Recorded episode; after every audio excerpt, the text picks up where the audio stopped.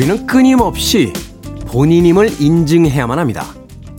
누군가에게 돈을 보내기 위해서 인터넷으로 물건을 사기 위해 가끔은 19금 콘텐츠를 보거나 뮤지컬의 티켓을 예약하기 위해 내가 나임을 증명해야만 합니다. 때때로 SNS에선 내가 선한 사람임을 증명하라고 합니다. 같은 편임을 인증하라고 합니다. 자신들의 분노에 동참하고 좋아요를 누르고 호응의 댓글을 작성하라고 압박합니다. 내가 나임을, 나는 착한 사람임을, 누군가와 같은 편임을 부지런히 증명하는 사이. 점점 내가 누군지 모른 채 살아갑니다. 4월 3일 일요일 김태현의 프리웨이 시작합니다.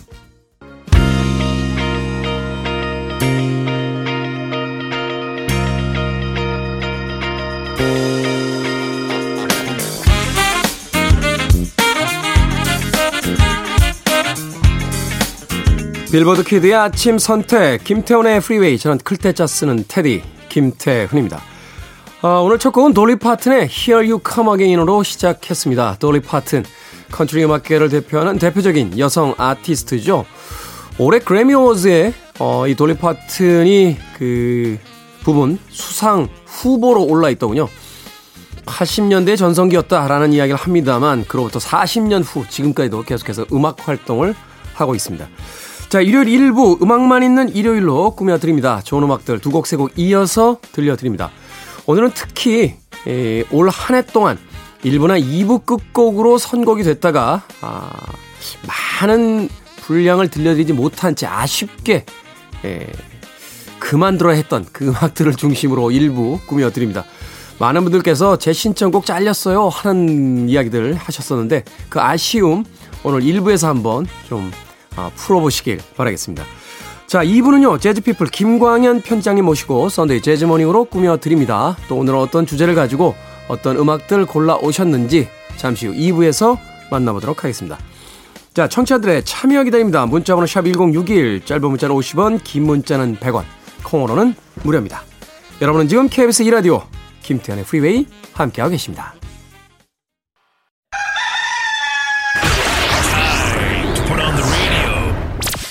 김태훈의 프리웨이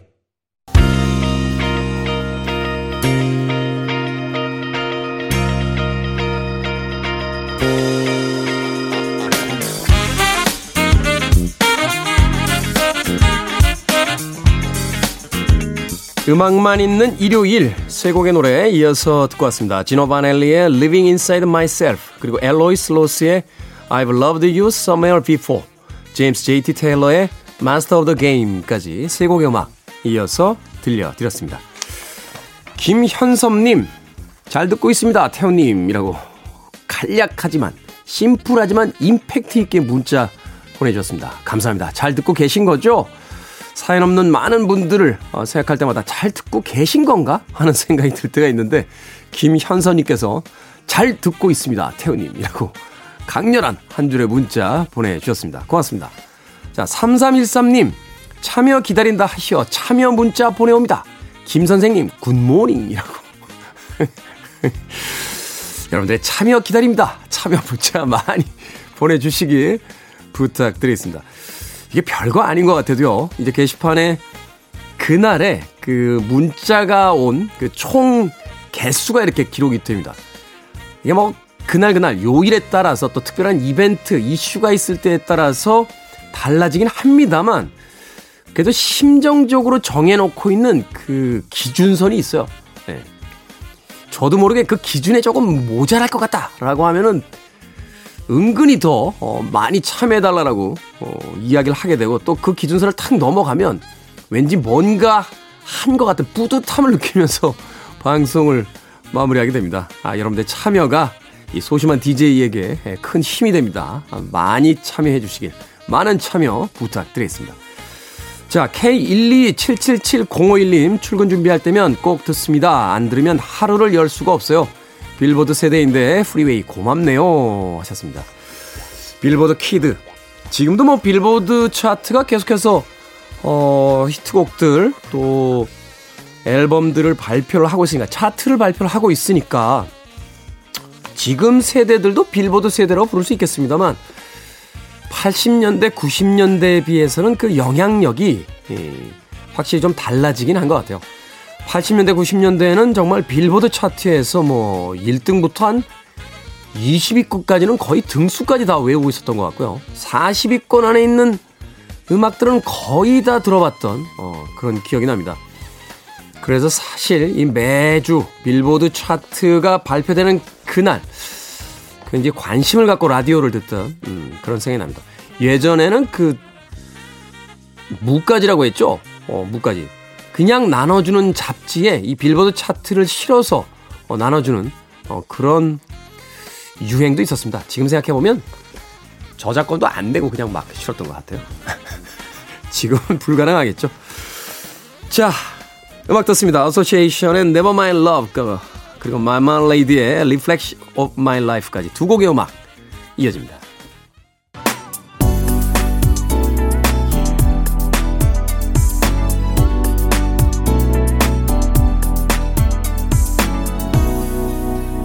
김태훈의 Freeway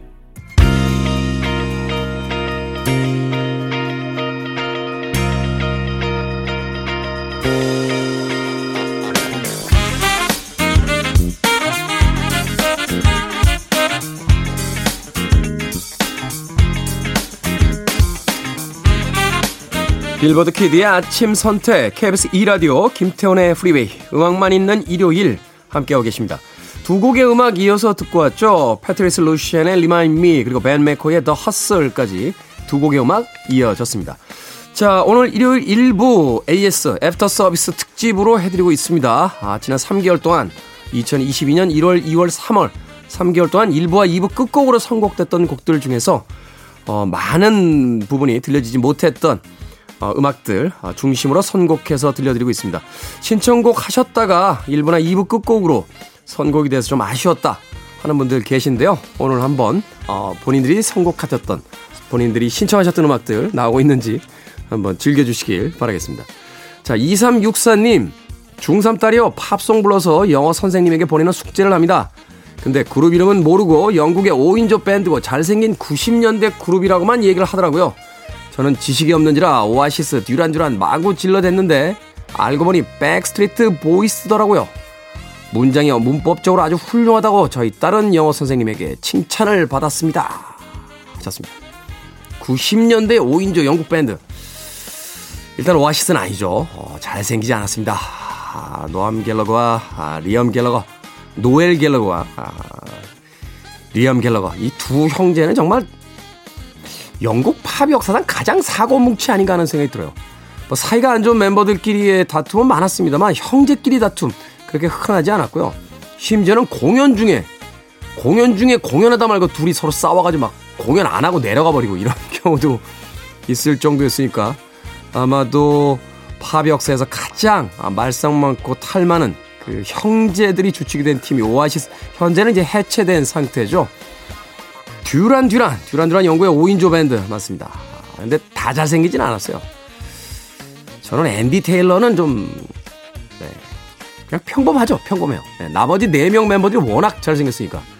사이먼 르본과 이제 존 테일러 어, 전성기 때는 이 두 멤버를 중심으로 여성 팬들이 양분돼 있었습니다. 네, 보컬인 사이먼 르본 그리고 아, 베이스를 맡고 있었던 존 테일러 그런가 하면 이제 뭐 로저 테일러, 앤, 앤디 테일러, 네, 앤디 테일러. 그 다음에 이제 닉 로즈. 닉 로즈는 사실은 멤버 중에 제일 먼저 결혼했는데 아주 그 뭐라고 할까요? 정말 미소년. 네, 만화에 나오는 소년처럼 생겨서 키보드를 맡고 있었죠. 어, 어떻게 사람이 이렇게 생길 수 있지? 하는 생각이 들 정도로 잘생겼던 기억이 납니다. 로저 테일러도 뭐 나쁘지 않았는데 앤디 테일러는 저 같으면은 팀을 옮겼어요. 어, 나머지 멤버들 4명이 이렇게 잘생기면 에이, 속상해서 그룹 활동 못합니다. 예, 그런데도 꿋꿋하게 앤디 테일러 어, 듀란 듀란과 함께 활동을 했었죠. 저도 영국의 5인조 밴드고 잘생긴 90년대 그룹이라고 해서 백스트리트 보이스라고 생각했는데 생각해보니까 백스트리트 보이스는 미국 그룹이고요. 잘생긴 5인조 영국 그룹은 테이크댓 아닌가요? 테이크댓? 네, 테이크댓. 아무튼 정답은 백스트리트 보이스라고 하는데 영국 그룹 아닙니다. 예, 미국 그룹입니다. 미국의 5인조 90년대 그룹입니다. 2364님, 팝송 좋아하는 따님과 같이 사시려면 팝송 공부 좀 하셔야 될 것 같은데요. 자, 음악 듣습니다. 스키드로우의 음악으로 갑니다. I Remember You 그리고 마티카의 Love... Thy Will Be Done까지 두 곡의 음악 이어집니다. Listening to one of the best radio stations around. You're listening to 김태훈의 Freeway. 빌보드 Kid의 아침 선택 KBS 2 라디오 김태훈의 Freeway 함께하고 계십니다. 1부 끝곡은 조니 로건의 Hold Me Now 준비했습니다. 저는 잠시 후 2부에서 뵙겠습니다.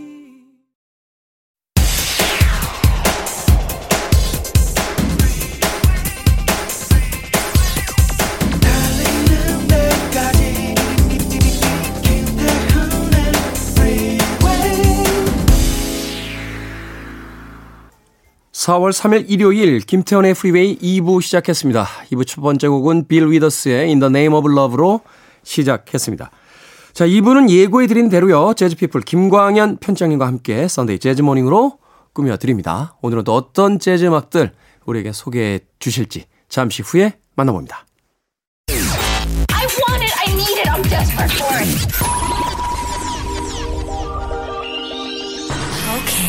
I 김태훈의 Freeway.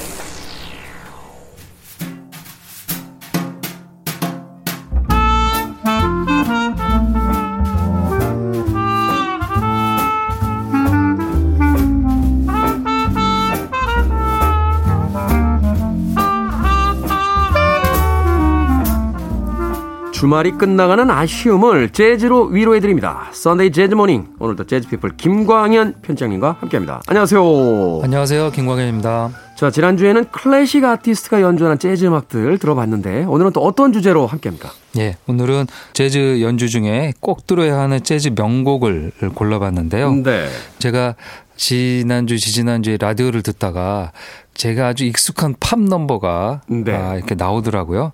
어, 빌보드 퀴즈를 위해서 네. 어, 이렇게 나온 것 같긴 한데요.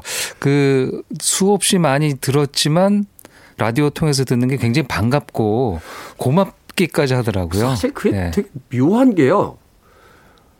스마트폰으로 언제 어디서든 원하는 음악 다. 들을 수 있는데 차 타고 가다 이렇게 라디오 틀었는데 거기서 나오면 그렇게 네, 반가워요. 맞습니다. 네. 이거 왜 그럴까요? 뭐 추억이 담겨 있고 어, 네. 그리고 익숙한 거에 대한 반가움이 있죠. 예, 음. 뭐 먹는 것도 그렇고 이 음악 듣는 것도 그런 것 같습니다. 그래서 자주 들었고 많이 알고 있는 명곡을 어, 또 이렇게 들려드리면 어떨까라는 생각이 들어서요.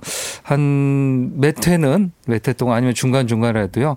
우리가 재즈를 들을 때 처음 듣게 되는 언제나 먼저 추천되는 재즈 명곡, 네. 재즈 명인들의 연주를 들려 들으려고 합니다. 말하자면 뭐 이제 뭐 쇼팽의 야상곡이나 베토벤의 월광 같은 뭐 이런, 거죠. 이런 이런 곡이군요. 맞습니다. 어, 예, 어. 예, 예. 그 곡을 또 클래식 채널에서 들으면 또 얼마나 반갑습니까? 그렇죠. 예.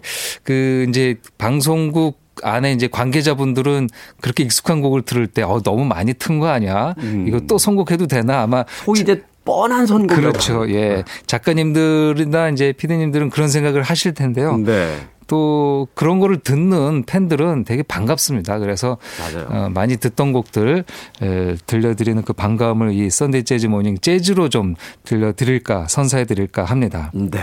자, 그렇다면 재즈사의 길이 남은 이 명곡들 그 첫 번째 음악 어떤 곡입니까? 네, 재즈 피아니스트 소니 클락의 Cool Struttin'이라는 곡을 골랐습니다. 소니 클락의 Cool Struttin'. 이 음악도 유명하지만 이 앨범 자켓이 워낙 유명하지 그렇죠. 않나요? 네. 어. 그 앨범 자켓이 재즈 음반을 통틀어서 재즈 팬들이 가장 좋아하는 앨범 자켓을 갖고 있죠. 아마 그 좀 검색하셔서 보시면은 바로 나올 텐데요. 네. 그 미국 뉴욕의 보도죠. 이 거리, 인도, 거리를 인도를 있죠. 네. 걷는 그 약간의 에, 여성의 다리 모습을 걷는 걸음걸이를 이렇게 사진을 찍었죠. 구두하고 발목 살짝 위쪽까지 네, 맞습니다. 그 긴 스커트 끝자락 정도까지만 예. 탁 찍었는데 그 자켓 참 네. 눈에 눈에 한참 그 머물렀어요. 예, 그게 그 블루노트의 이제 그 설립자인 이 알프레드 라이온이라는 사람인데요. 그 사람의 아내입니다. 아. 그러니까 음반사의 사장님의 부인이 걷는 그 모델을 이제 예, 활용한 거겠죠. 네. 또 뭐 저도 이제 좀 조사해 보니까 그 당시에 입었던 스커트를 pencil skirt라고 한다고 하더라고요. pencil skirt. 예. 이 연필 스커트요? 그러니까 말하자면 예, 이- 그렇죠. 일 자로 좁게 쭉 내려오는 맞습니다. 스커트군요. 예. 네. 거기 신발이 등장하는데요. 이제 펌프스라고 해서 끈이 없는 이게 발등이 좀 많이 보이는 대신 끈이 없는 아, 여성들 그 전형적인 그 일반 구두죠. 어, 예. 일반 구두 같은. 예, 어. 그런 구두와 스커트를 입은 여성이 경쾌하게 도심을 걷는 모습을 딱 포착을 했습니다. 그 자켓이 굉장히 인상적이었던 게 그 단순한 여성의 어떤 발 이게 아니라 그 걷는 모습 때문에 네. 몰라도 굉장히 어떤 정지된 사진에서 리듬감이 느껴지잖아요. 예. 그래서 한동안 야 이 사진 정말 멋있다라고 음. 쳐다봤던 그런 기억이 나요. 맞습니다. 그, 그 흥겹게 걷는 걸음을 앨범에 담으려고 이렇게 했던 것 같습니다. 이 Cool Struttin'이라는 뜻도 그렇고요. 뭐 뽐내며 걷는, 뭐 거드름 부리는 걸음, 뭐 그런 뜻이 있다고 하는데요. 네. 뭐 어떻게 보면 활기찬 걸음이 가장 정확한 아, 표현이 아닐까 합니다. 소니 클락은 이 사진이 들어갈 때 본인은 그렇게 좋아하지 않았다고 해요. 아. 왜냐하면 그 당시에 재즈 앨범들은 100에 90은 자기 얼굴이 들어가게 탑, 되잖아요. 탑 연주자들 얼굴이 그렇죠. 들어가죠. 소니 어. 클락도 자신의 얼굴이 들어가기를 원했다고 합니다. 음. 전혀 상관없는 어, 이 여성의 예, 걷는 모습이 들어가니까요. 근데 지금 그 앨범 덕에 언제나 재즈 앨범 순위를 정하면은 이 Cool Struttin'이라는 그러니까요. 앨범이 상위에 오르게 되는 것 같습니다. 담겨져 있는 음악도 훌륭하지만 자켓만으로도 아마 네, 그 덕에 일본, 특히 일본과 한국에서 사랑을 많이 받았는데요. 어, 같이 연주하는 사람은 알토 어, 색스폰의 재키 맥린, 재키 맥린. 트럼펫의 아트 파머, 아. 그다음에 본인이 피아노를 연주하고요. 베이스와 드럼은 폴 체인버스, 필리 조 존스, 뭐 당대 최고의 연주자들이 그러네요. 다 대거 등장해서 오중주로 연주를 하게 되고요. 곡은 어, 소니 클락이 직접 만든 자작곡이 되겠습니다. 네. 재즈 역사상 음, 길이 남은 명작이자 또 그 블루노트의 아주 독특한 이 자켓 디자인을 상징하는 그런 앨범으로서 기록된 음반입니다. 소니 클락의 Cool Struttin' 듣습니다. 역시 좋네요. 소니 클락의 Cool Struttin' 9분 20초에 달하는 러닝 타임을 갖고 있던 곡이었습니다.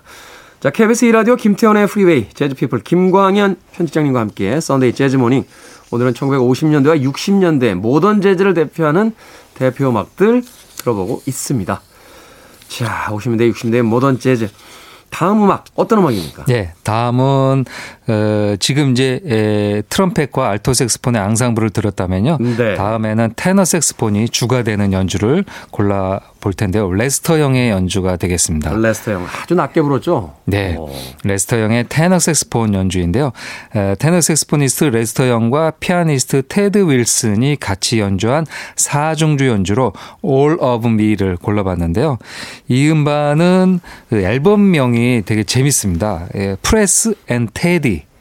어, 제 음반인가요? 예, 그 테디 하니까 아, 테디가 생각나는데요. 네, Pres and Teddy. 예, 이 Pres라는 그 애칭은 레스터 영의 별명이기도 합니다. President였죠? 예, 예, 어. 레스터 영이 이제 President 그러니까 대, 테너 색스폰의 대통령급이다라는 네. 뜻으로 이 빌리 홀리데이가 지어준 예, 별명이거든요. 그렇죠. 래서 그걸 줄여서 Pres 아니면 Prez 이렇게 얘기를 했고요.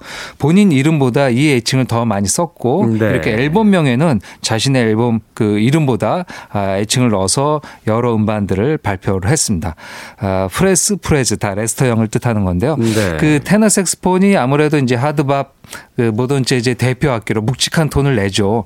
근데 그 중에서도 레스터 영은 어 조금 더 어, 밝은 느낌 밝은 느낌을 갖고 있는 어, 연주를 보여주고 있습니다. 아주 섬세하고 부드러웠잖아요. 네, 그렇죠. 자체가. 발라드의 또 특성이 있었고. 맞습니다. 같이 연주하고 있는 테드 윌슨은 어, 빌리 헐리데이의 반주자로 또 많이 알려져 있습니다. 뭐 테너 saxophonist 레스터 영이 어, 앞에서 좋은 연주할 수 있게 도움을 많이 줬고요. 같이 연주하고 있는 사람은 진 레미 진 베이스 레미. 연주하고요. 그다음에 네. 조 존스가 아, 드럼을 연주하고 드럼을. 있습니다.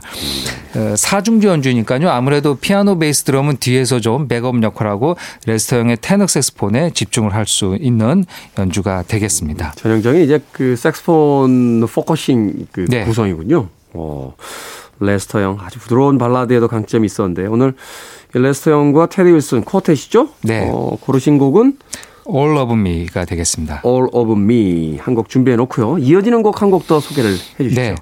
음, 맨 첫 곡을 소니 클락 블루노트 음반을 골랐는데요. 이 세 번째 곡도 블루노트를 대표하는 어, 곡이 되겠습니다. 조 핸더슨의 Blue Bossa 라는 곡인데요. 뭐, 워낙 유명한 명곡이라. 네.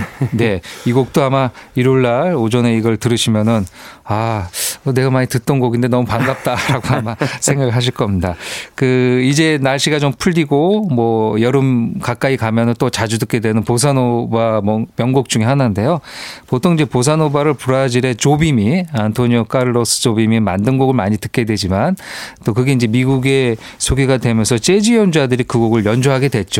네. 물론 제일 유명한 스탄게츠라는 테너 색스폰 연주자가 있지만 스탄게츠 외에 에, 동, 당대에 같이 연주했던 재즈 연주자들도 보사노바를 에, 조빔의 곡을 연주하기도 하고 아니면 자신들이 직접 창작해서 음. 어, 보사노바를 연주하기도 했는데요. 창작한 보사노바 곡 중에서는 가장 유명한 곡이 아마 이 Blue Bossa가 아닐까 아, 합니다. 아, 조 핸더슨과 같이 연주했던 케니 더햄 trumpeter인데요. 네. trumpeter인 케니 더햄이 만든 곡입니다. 그러니까 어떻게 보면은 케니 더햄은 곡을 만들어서 자신이 연주한 것보다는 자신이 이제 세션으로 참여했던 조 핸더슨 음반에서 이 곡이 많은 네, 사랑을 희귀한, 받으면서 음. 본인의 이름도 좀 알리게 됐습니다. 조 핸더슨의 데뷔작이죠. 그 블루노트가 이 신인들의 등용문도 많이 했습니다. 아, 그렇군요. 그 우리가 알고 있는 허비 핸콕도 첫 리더 데뷔작이 블루노트이고요. 허비 핸콕뿐 아니라 수많은 연주자들이 다 이 블루노트에서 데뷔를 할 정도로 네. 어, 신인들이 등장을 했습니다. 이 조 핸더슨의 63년 음반 Page One이라는 음반도 그 리더 데뷔작이 되죠. 조 핸더슨의 테너 색스폰, 작곡자인 케니 더햄의 트럼펫, 네. 그리고 맥코이 타이너, 피아노. 이 존 콜트레인의 피아니스트로 유명하죠. 네. 맥코이 타이너의 피아노, 부치 워렌의 베이스, 그 피트 라로카의 드럼이 되겠습니다. 이 피트 라로카는 글쎄 이제 뭐 아트 블레이키나 다른 쟁쟁한 연주자들에게 조금 가려져 있지만 네. 그 소니 롤린스와 같이 연주를 아하. 많이 한 이 당시에 아주 그 명 드러머 중에 하나입니다. 소니 롤린스가 그 빌리지 뱅가드에서 가졌던 트리오 라이브 연주인데요. 그 네. 거기서 연주한 사람이 바로 이 피트 라로카가 되겠습니다. 피트 라로카까지. 그러네요. 이 보사노바 음악 하면 안토니오 칼로스 조빔 음악 원곡을 빼고 나면 이 Blue Bossa하고 Bossa Baroque 정도 음. 생각이 나는군요. 두 곡의 음악 이어드리겠습니다. 레스터 영과 테디 윌슨 쿼텟이 함께한 All of Me 그리고 조 핸더슨 Blue Bossa까지 두 곡의 음악 이어집니다.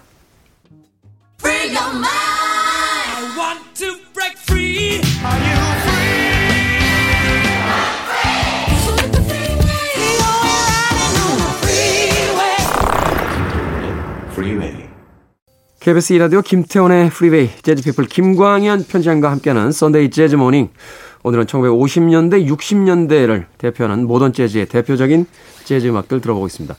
앞서 들은 곡 오스카 피터슨의 You Look Good to Me 였는데 이 곡도 좀 소개를 해 주시죠. 네, 음, 재즈 팬들이 가장 사랑하는 피아니스트 중에 한 명이죠. 캐나다 출신의 에, 미국에서 활동한 오스카 피터슨의 연주입니다. 1964년 네. We Get Requests라는 앨범에 실려 있습니다. 아, 이 앨범명이 어떻게 보면 그 라디오에 딱 맞는. 앨범 타이틀 갖고 We Get 있죠. Requests. 예, 재즈 팬들이 좋아하는 그들이 듣고 싶어하는 곡들을 request 받아서 그 중에 높은 순위에 오른 곡들을 오스카 피터슨이 새롭게 연주한 음. 반이 되겠습니다. 아마 들으셨던 것처럼 맨 앞에 전주와 맨 뒤에 나온 후주 연주에 그 바로크풍의 오스카 피터슨의 피아노 반주가 등장하고요. 특히 전주에는 이 레이 브라운 베이스 연주자인 레이 브라운의 bowing 연주가 등장합니다. 아. 그 베이스를 이렇게 손가락으로 튕겨서 연주하는 네. 피치카토 주법이 아닌 활로 연주하는 걸 이제 bowing이라고 하는데요. 그래서 음색이 좀 더 부드럽죠. 그렇죠. 부드럽죠. 재즈에서는 잘 하지 않지만 아, 이곡 일루구투미에서는 이제 bowing 연주를 들으실 수 있습니다. 드럼에는 어, 브러시 연주의 거장이죠. 에드 틱펜, 피아노, 베이스, 드럼 이렇게 전형적인 피아노 트리오 연주였고요. 그 중에서도 뭐 가장 사랑받는 음반이 되겠습니다. 네. 특히 이 음반은 녹음이 잘 된 걸로 유명합니다. 오스카 피터슨 음반 전체적으로 그런 것 같아요. 그렇죠. 이 녹음 그 사운드 엔지니어링에 굉장히 신경, 신경을 많이 맞습니다. 썼잖아요. 예. 특히 그래서 오디오를 좋아하시는 분들, 어, 오디오를 바꾸거나 또 이제 오디오 바꾸면 또 옛날 음반 하나씩 빼서 듣게 되잖아요. 그렇죠. 이어폰만 바꿔도 우리가 옛날 음악을 들으니까요. 그때 언제나 재즈에서는 사운드 체크하는 모범적인 앨범이 We Get Requests가 되겠습니다. 오스카 피터슨의 You Look Good To Me. 이제 오늘 끝곡 어, 네. 소개를 좀 해주셔야 될 것 같은데요. 네. 다음 마지막은 아트 페퍼의 곡이 되겠습니다. 아트 페퍼. 아트 페퍼. 그 재즈에는 아트로 시작하는 어, 이름들이 많이 있는데요. 아트 블레이키, 아트 테이텀, 아트 아트 테일러, 네. 아트 페퍼. 예. 그 아트 뭐 이분들의 공통점이 다 음악을 예술적으로 잘합니다. 음. 그래서 이제 이 아트란 이름을 어, 썼을 텐데요. 그 중에 또 알토 색소폰 연주 아트 페퍼 빠질 수 없습니다. 아, 알토 색소폰 연주 아트 페퍼가 1957년에 발표한 Art Pepper Meets The Rhythm Section이라는 음. 음반인데요. 50년대 후반을 대표하는 모던 재즈의 에, 명반 중에 하나입니다. 이 음반도 피아노, 베이스, 드럼에 알토 색소폰만 들어가 있어서 어 먼저 먼저 들었던 레스터 영의 그러니까 레스터 영은 테너 색소폰을 좀 집중해서 들을 수 있었다면은 이 네. 곡은 알토 색소폰 톤을 어, 잘 들을 수 있는 곡이 되겠습니다. 그 리듬 섹션이라는 앨범명에서 어, 느끼는 것처럼 리듬 섹션은 이제 피아노 베이스 드럼을 얘기하니까요. 네. 하니까요. 새로운 피아노 베이스 드럼을 만난 음반이 되겠습니다. 그래서 아트 페퍼가 리듬 섹션을 만났다라는 앨범명인데요. 그 리듬 섹션은 바로 당대에 가장 인기 있었던 마일스 데이비스 아, 그 quartet의 멤버였죠. 피아노의 레드 갈랜드, 베이스의 초, 폴 체임버스, 그다음에 드럼의 필리 조 존스. 네. 아마 그 오늘 첫 곡으로 들었던 소니 클락도 이 베이스와 드럼 연주자가 연주를 하고 있습니다. 네. 그래서 워낙 뭐 50년대 중반부터 60년대까지는 최고의 세션들이었으니까. 맞습니다. 예, 최고의 베이스 리듬 섹션이라고 볼 수 있습니다. 이 세 명의 연주자와 같이 연주했는데요. 특히 이 아트 페퍼 이 음반을 얘기할 때는 그 아트페퍼의 그 당시 상황들을 얘기하게 되는데요. 그 아트페퍼가 이제 약물에 많이 노출이 되어 있었던 아티스트 중에 하나입니다. 40년대부터 60년대까지는 거의 약물식인 것 그렇죠. 같아요. 예. 엄청나게 많은 뮤지션들이 약물 때문에 세상을 떠났습니다. 예, 뭐 어, 너무 심하게 중독된 경우는 일찍 사망하는 경우도 있고 네. 아니면은 이제 요양소에 들어가거나 아니면 이제 보호 관찰을 받아서 활동을 어, 뜨문뜨문하게 되는데 그 중에 하나가 이 바로 아트 페퍼이기도 합니다. 당대에도 좀 당시에도 그랬는데요. 그래서 복귀를 할 때 그 아내였던 다이앤 페퍼라는 여사가 그 이제 좀 새롭게 다시 재기를 해야 되니까 네. 좋은 리듬 섹션과 한번 연주를 하면 어떻겠느냐. 그래서 동부에 있었던 뉴욕에서 활동했던 그 레드 갈랜드, 폴 챔버스, 필리 조 존스를 서부로 부른 겁니다. 아. 아트 페퍼는 이제 서부 쪽 사람이거든요. West Coast 쪽 예, 재즈군요. 맞습니다. 네. West Coast 쿨 재즈의 거장이고 태어난 지역도 LA였으니까요. 네. 그래서 동부 재즈의 본거지인 동부의 가장 유명한 리듬 섹션을 불러서 서부로 아, 불러서. 자신의 에, 그 신랑과 같이 연주하게 했는데요. 그래서 이제 본인은 그렇게 창이 상이 차려진 거에 대해서 부담감이 엄청났다고 합니다. 아, 그럴 수 있겠네요. 그럴 수 있겠죠. 그 저쪽 뉴욕 동네에서 가장 잘 나가는 어 동료들이 와서 연주를 하니까 부담감이 있었을 텐데요. 마침 또 색스폰은 망가졌다고 합니다. 아. 이 색스폰을 이렇게 그 내기라고 하는데 그걸 낄 때 코르크라는 게 이렇게 좀 겉에 있어요. 그래서 뺐다 네. 꼈다 하는데 그게 부러져 있는 상태였다고 해요. 근데 그게 부러지거나 아, 그 실은 악기라는 게 조금만 마음에 안 들어도 어 소리가 잘 안 나오는데 그렇죠. 이 코르크가 망가진 상태에서 연주를 해야 될 수밖에 없었다고 합니다. 그래서 자신이 아주 어릴 때부터 자주 연주했던 곡들, 익숙한 곡들을 연주를 했다고 합니다. 근데 또 이게 뚜껑을 열고 나니까 이 음반이 네. 아트페퍼의 가장 사랑받는 음반으로 지금까지도 어, 거론되고 있죠. 근데 이제 이런 상황을 해서 좋은 음반을 냈는데 또 어쨌든 야구에 극복을 하지 못하고 이후에 15년 동안 연주를 네. 못 합니다. 공백을 갖게 됩니다. 예, 50년대 후반부터 그러니까 60년대는 거의 연주를 잠깐 나와서 조금 하거나 말하는데요. 그래서 70년대 복귀를 해요. 70년대. 근데 70년대 복귀를 해서 좋은 연주를 보여줍니다. 그때 연주도 참 좋은데요. 어쨌든 아트페퍼를 얘기할 때는 언제나 57년 연주, 예, 리듬 섹션을 만났던 연주를 꼽게 되고요. 그 중에 예, A면 첫 번째 곡이 You Do Be So Nice Come Home To라는 콜포터의 명곡이 되겠습니다. 네. 이 곡은 오늘 끝곡으로 전해드리도록 하겠습니다. 선데이 재즈모닝 재즈피플 김광현 편집장님과 함께했습니다. 고맙습니다. 감사합니다.